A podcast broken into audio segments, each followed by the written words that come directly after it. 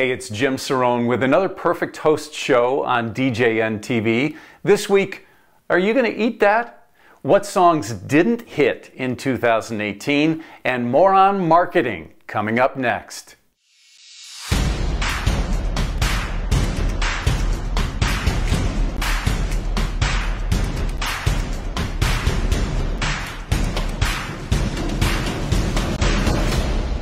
The Perfect Host Show on DJN TV. I'm Jim Cerrone.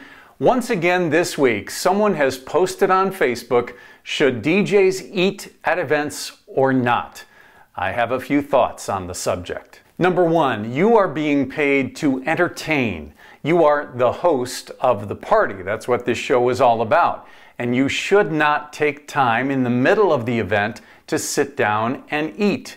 Now, let me qualify. I don't think you should sit and eat a catered sit down meal. More on that coming up. How does the subject come up in the first place? Do you have it on your contract or agreement? DJ will need to be provided a meal. That's kind of presumptuous. I'm not sure you should do that. If you're offered a meal, that's one thing, but requiring one is something else altogether. Do you know how much a catered meal usually is per plate? Some of them, starting at the low end, might be around $35. More likely, it's between 50 and $75 per plate, and some even over $100. That's if you work solo. If you have two people, now you're asking for a couple hundred dollars worth of food. Your client has to turn in their final head count. So the week of their wedding or event, they're sitting down and saying, Oh, we need to feed the photographer, and the photographer has an assistant. Oh, and we need to feed the videographer, and the videographer has an assistant, and we need to include the wedding planner, and the wedding planner has two assistants, and our DJ, and the DJ has an assistant.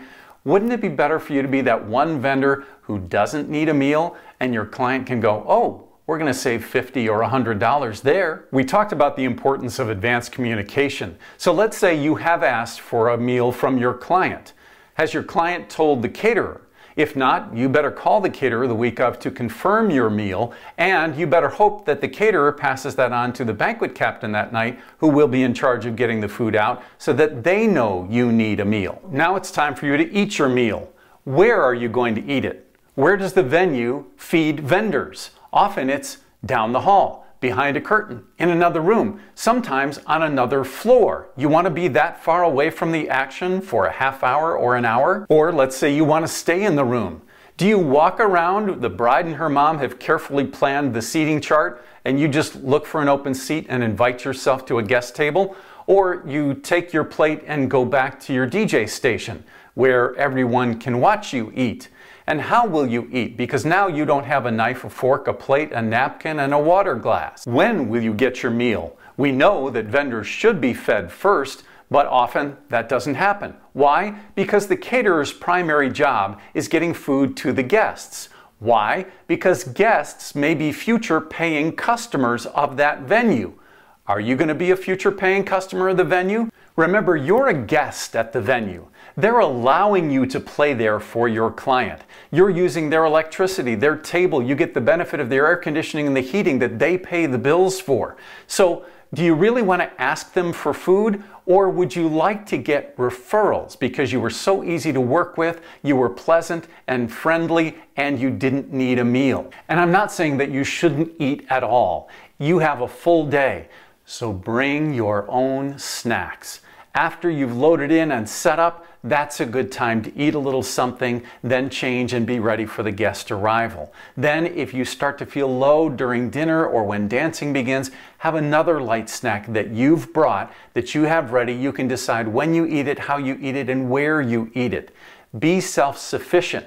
And because I'm the perfect host, I think there's a lot better things you could be doing during dinner than eating. DJ Event Planner will change the way you manage and run your business. Streamline all of your procedures and software into one easy to manage system. DJ Event Planner, the ultimate online planning tool. The Perfect Host Show back on DJN TV. I'm Jim Cerrone, and we're in the music room. 2018 has been a tough year. There has not been a huge, standout, smash, mass appeal dance song for our dance floors.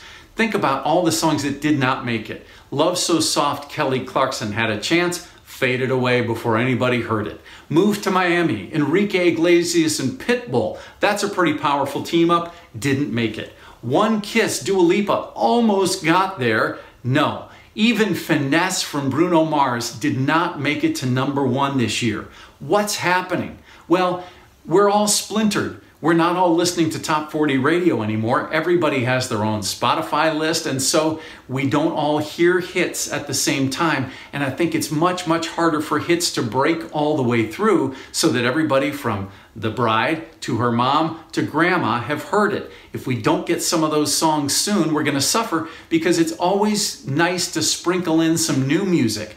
Girls Like You, Maroon 5 is probably the only song at the moment that would work for cocktails, dinner, and maybe on the dance floor if you pitch it right or have the right remix. But we need some 125 or 128 BPM dance music, please. Now, pick hits for this week. If you're not aware of Happier, Marshmello, and Bastille, watch that one because it's a pretty cool song and might be useful on dance floors.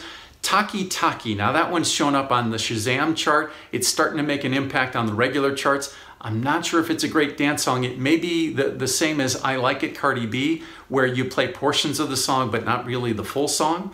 Also, be watching the Star is Born soundtrack, uh, Lady Gaga and Bradley Cooper. Uh, five or six of those songs are in the iTunes top downloads right now. I'm not sure that there's a song that we can use for our events, but it's definitely something you should be aware of. Uh, another couple for you Smile, Lil Duval and Snoop, A Little Honey from Nathaniel Rateliff, which is number one on the AAA chart, and Mia, Bad Bunny, and Drake. That's another one that may develop into a dance floor song. And last but not least, have you seen the video for Little Big Skibidi? You've got to check it out and you should have it in your library because I think you're going to get requests.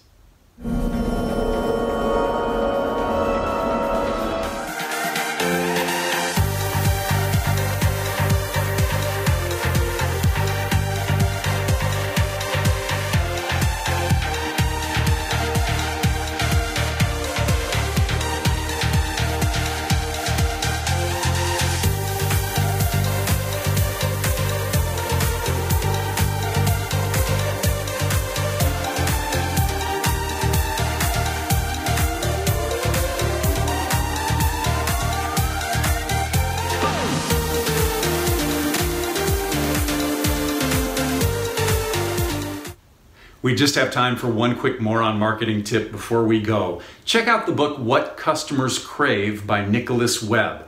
He talks about the difference between customer service and customer experiences. If you don't know the difference, you should check out the book.